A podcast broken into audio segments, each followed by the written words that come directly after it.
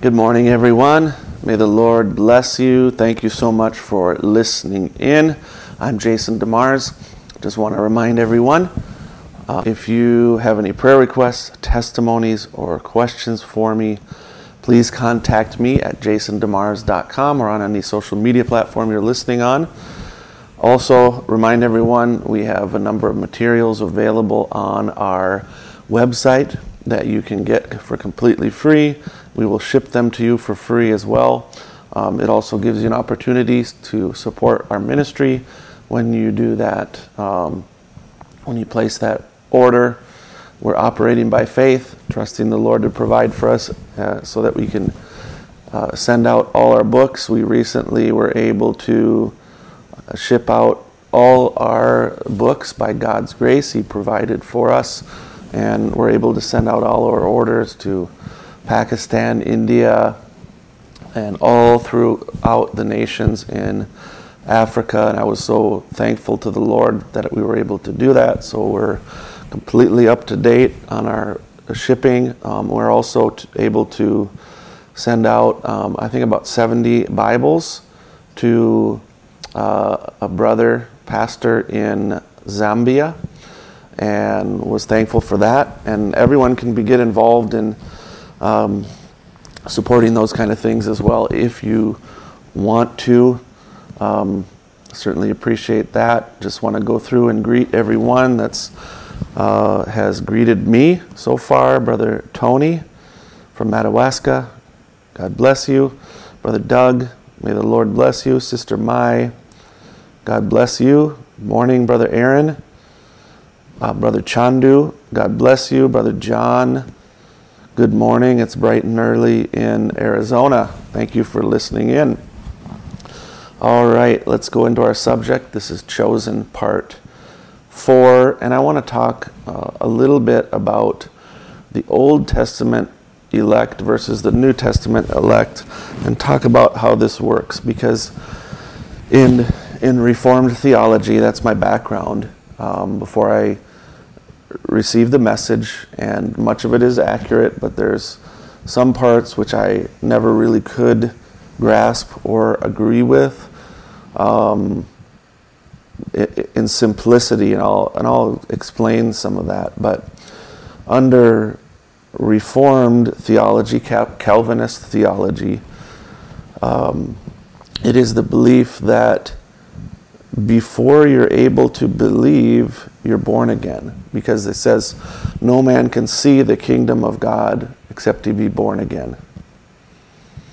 Okay, and if you look at that and bring that back to the understanding of total depravity, that no one seeks after God, no one loves God, no one does good, right? So, um, if no one does good and no one seeks after God, and we're all, all dead in sin and trespasses, that's all those things are correct that means that when God reveals, God begins to speak to you, you could only reject it. You could only turn away from that, right? So, because of that, in order for anyone to believe, first God has to give you the new birth. And so they take that and some, some things from the Old Testament where Joshua and Caleb had a different spirit than the rest, than the others, and, and some different things like those scriptures, and say the new birth was also in the Old Testament. But it's very it's a very simple truth that it's a new covenant. God was not writing his laws on people's hearts and in their minds in the Old Testament. He wasn't making them new creations in Christ Jesus. He gave them the law. They were to obey that law. No one could obey it perfectly. Okay? So, how did anyone believe at that point in time? So, I mean, if you think about the book uh, the prophecy of Isaiah, you think about God hardening people's hearts so they wouldn't hear. I mean, that, let's look at the scripture there. Um, Matthew 13, verse, uh, verse 13. Therefore speak I to them in parables, because they, seeing, see not, and hearing, they hear not, neither do they understand. And in them is fulfilled the prophecy of Isaiah, which saith, By hearing you shall hear, and shall not understand, and seeing you shall see, and shall not perceive. For this people's heart is waxed gross, and their ears are dull of hearing, and their eyes they have closed, lest at any time they should see with their eyes and hear with their ears, should understand with their heart, and should be converted, and I should heal them. So they hear, they hear, they listen, and they shut, they close themselves off. Look at, uh, go back to the, the scripture in Isaiah. And he said, Go and tell this people, Hear ye indeed, but understand not, and see ye indeed, but perceive not. Make the heart of this people fat, and make their ears heavy, and shut their eyes, lest they see with their eyes, and hear with their ears, and understand with their heart, and be converted, and be healed. They harden their hearts against God's word. They hear it, and perhaps they know it's right, but it doesn't fit with their situation in life. So they, they harden their hearts uh, against the Lord. So, you know, Hebrews 4 7. Today, if you'll hear his voice, harden not your hearts. Hebrews 3 8. Harden not your hearts. Psalm 95, 5, verse 8 Harden not your hearts. They blind themselves, they harden their own heart against God. So God speaks to them, God deals with them. You know, the Bible says, My spirit will not always strive with man, for he is also flesh.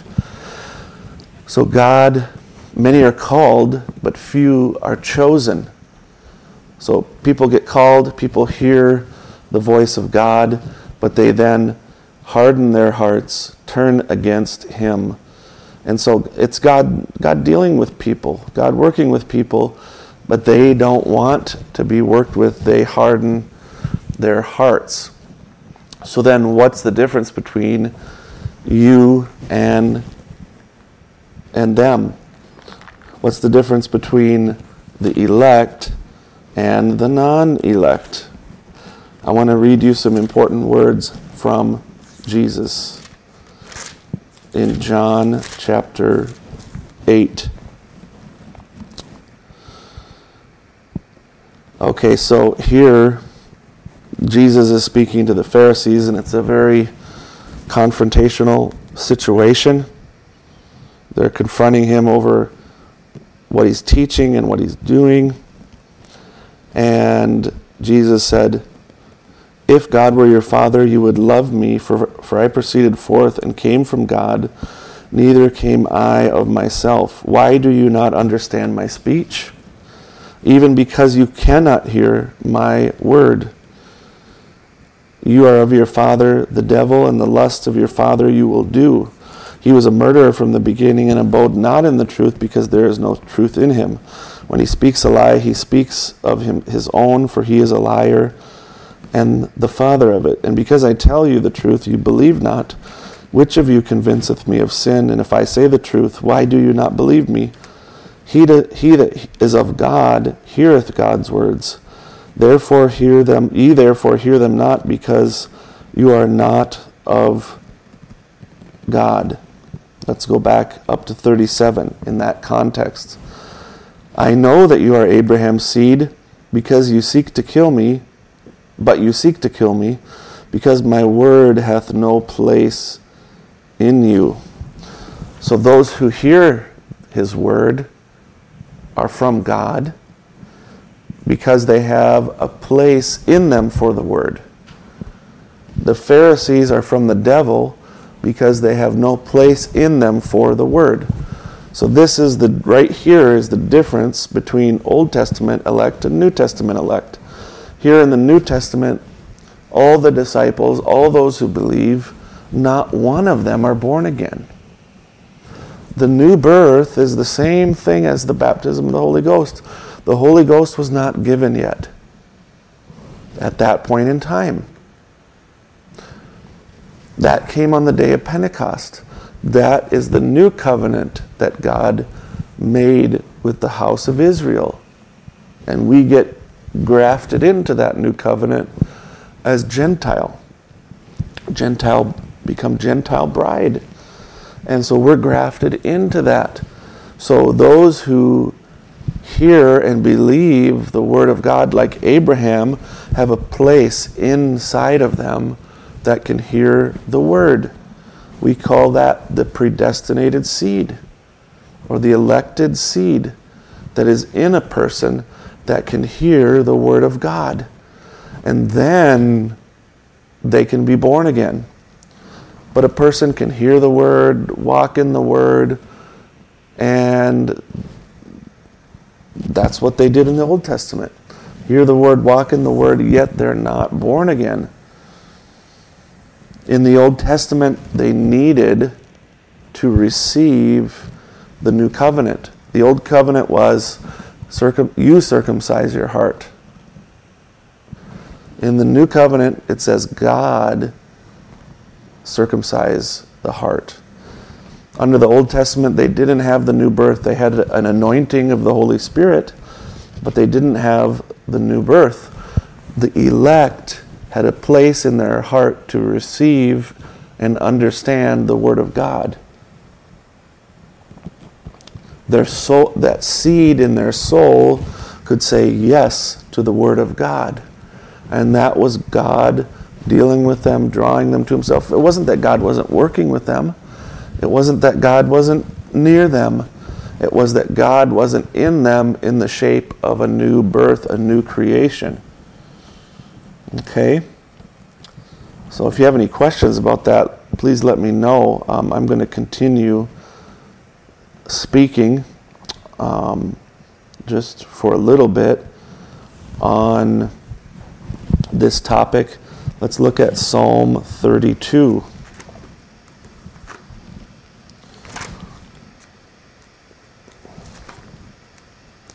And verse 2. Blessed, we'll just read from verse 1. Blessed is he whose transgression is forgiven, whose sin is covered. Blessed is the man unto whom the Lord imputeth not iniquity, and in whose spirit there is no guile. It's not that God isn't working in them and working with them and anointing them. He was just not working in him in the same way he did under the new covenant. His work was different. But even these, the forgiveness of transgressions and covering of sins, wasn't from bulls and goats. That was just pressing it forward to when the new covenant would come and the sacrifice for sins would be made. Psalm 65, verse 4. God was cleansing hearts, God was forgiving, but they weren't that wasn't the new birth. That wasn't the baptism of the Holy Ghost. Psalm 65, verse 4 Blessed is the man whom thou choosest, and causest to approach unto thee, that he may dwell in thy courts. We shall be satisfied with the goodness of thy house, even of thy holy temple. Again, God was working, God was drawing people to himself. God was speaking to people. Who was he speaking to? Who is he dealing with? Those who had a place for the word in them. Jesus said, My sheep hear my voice. Didn't say they had to be born again to hear his voice. It's just said they had to be his sheep. They had to be elect.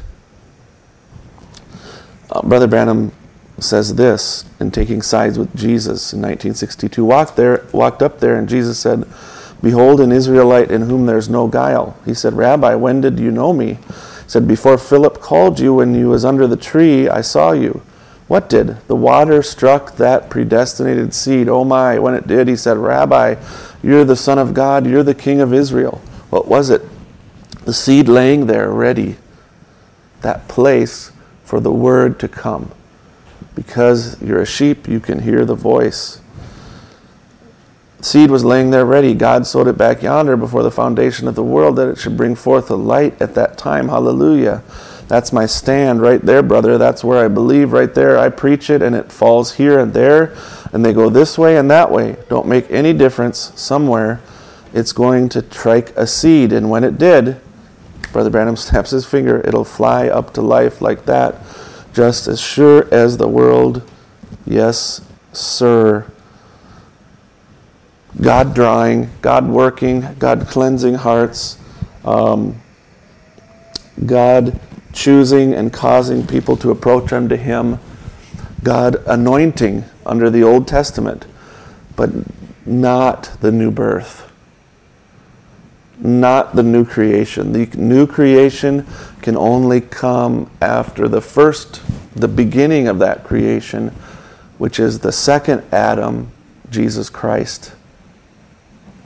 As in Adam all die, even so in Christ shall all be made alive we get the new birth through the baptism of the Holy Ghost, and that only comes after the blood was shed. So, all right, we're going to bring it to a close this time. If you have any questions, prayer requests, or testimonies, please let me know. Make sure to subscribe to our videos. Click the little bell so you get notified. Um, if you're on, listening on Facebook, make sure to comment, like, and share. We sure appreciate that. May the Lord richly bless you.